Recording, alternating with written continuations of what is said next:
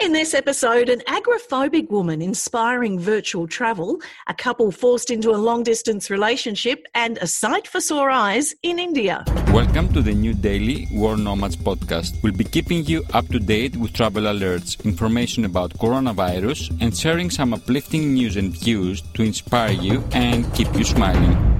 Hi, it's Kim and Phil with you, sharing Amy's story of Love Interrupted and the latest headlines around travel and COVID 19. Phil, kick it off.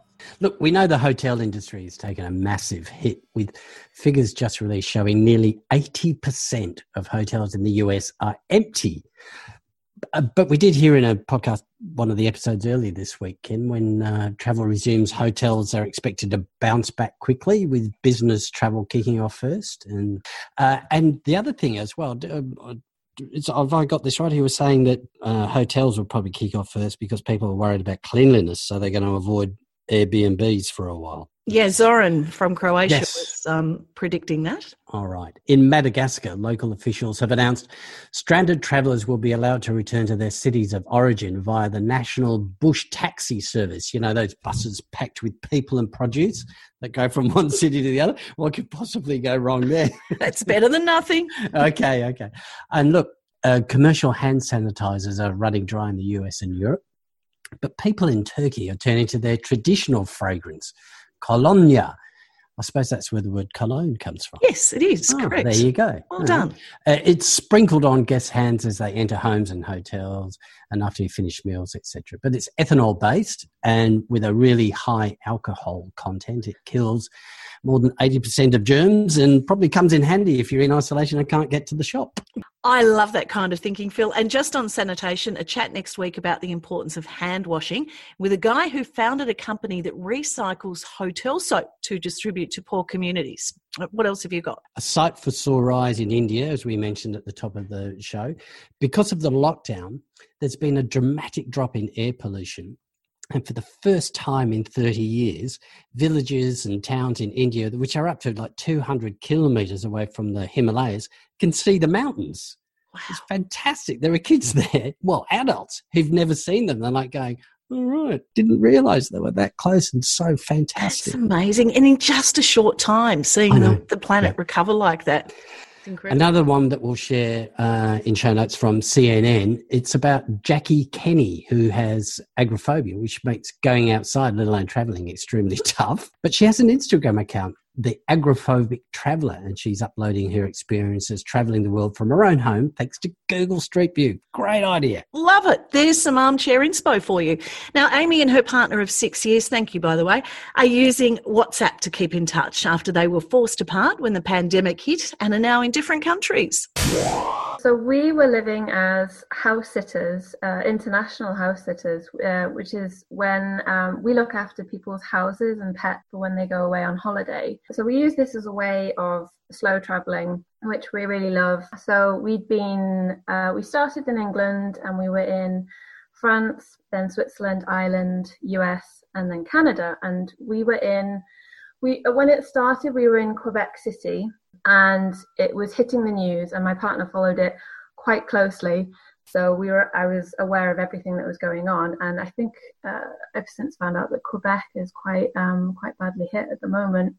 And we left there at the beginning of March onto a house sit in Toronto, and we were in a suburb of Toronto, and that's when things really started amping up. We were there for about 10 days. The Canadian government was urging citizens to return back home, not to travel overseas.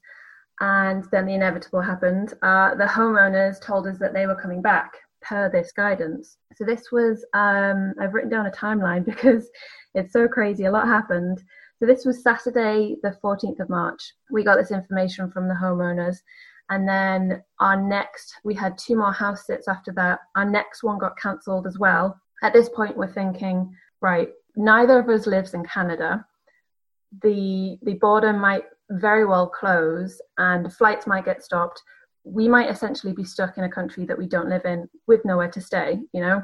It, within 24 hours we made the very very fast but very difficult decision to leave but to both go to our respective countries. We're not married. Um, we had just been in the US and I, I get 90 days there and um, I think I had been there for 86 of those 90 days. So, and, and going to Canada doesn't count as, as leaving properly. So I couldn't, I was pretty sure if I tried to get back in, they wouldn't let me with, you know, four days left. We also decided because I have healthcare here, he has healthcare there. We just thought, right, we've got, we've got to split up. This is got to be it. So I booked a flight. Uh, my flight was Tuesday night and he booked land travel because we'd seen pictures of airports in the US, you know, Chicago airport, and we just thought, no, it's absolutely crazy. And luckily, he's from upstate New York, so he got land travel for Wednesday morning from Toronto to Buffalo, and then his parents were picking up him up from Buffalo to Albany. Um, so I fly Tuesday night. We say we part ways. We say goodbye, not knowing how long we're going to be saying goodbye for, when we're going to see each other again.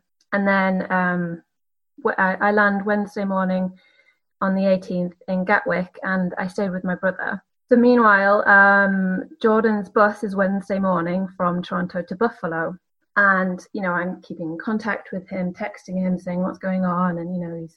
Meanwhile, we're following the news. My me and my brother and my sister-in-law, and I think there was an announcement on Wednesday the 18th saying that the border is going to close between the US and Canada.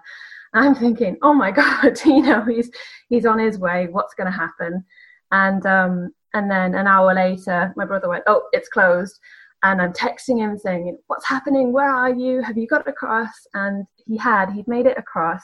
Very, very dramatic. I'm sure he would have made it anyway because he's a US citizen. But it was just, it just felt like it was surreal. It was so surreal. And he said that it was like ghost towns. He was just going through ghost towns.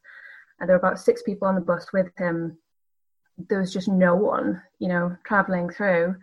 Um, he got to Buffalo, stayed overnight Wednesday night, and then Thursday night, his parents, bless him, drove, um, I think, four or five hours from Albany to Buffalo to pick him up, take him back home to avoid more, you know, public transport and potential con- contamination so um, yeah, it's it's difficult. Yeah, he he made it. They made it. Um, but then I was um, so I was in London, and then I'd heard rumors about potential lockdown in England, or I think just London were the rumors that London was going to go under lockdown. I, I don't live in London. I um, I'm from the northeast, so I thought, right, I've got to get back home. I was going to go and stay with my parents, but my parents are both over 70, and I just thought that would be really irresponsible of me to you know travel this amount and then just go and stay with them. You know, God knows how many people I've been in contact with. Currently, I am isolating with my friend who lives right around the corner and was um, nice enough to take me in. Jordan's with his parents, and that's where we are.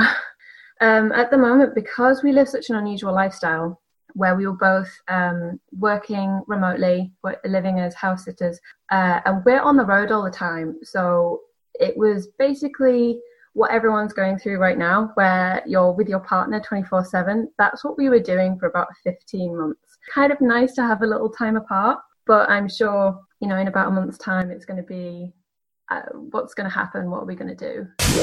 She loves you, Jordan. So tough. And of course, that whole house sitting community has been affected too. Yeah, there's somebody uh, at uh, World Nomads headquarters in Sydney who has been living in house sitting accommodation for years, and she's looking for somewhere to stay right now. But anyway, look, a bit of news on the podcast itself. From next week, we won't be going daily anymore, but we will be doing two podcasts a week and still listening to your stories about living in isolation, but also concentrating on the future of travel as uh, coronavirus hopefully begins to leave us. So uh, look forward to those new episodes, Kim. Yeah, and they'll be a little longer too. So if you have a story to share, email podcast at worldnomads.com. Stay safe. Bye. Bye. The World Nomads Podcast. Explore your boundaries.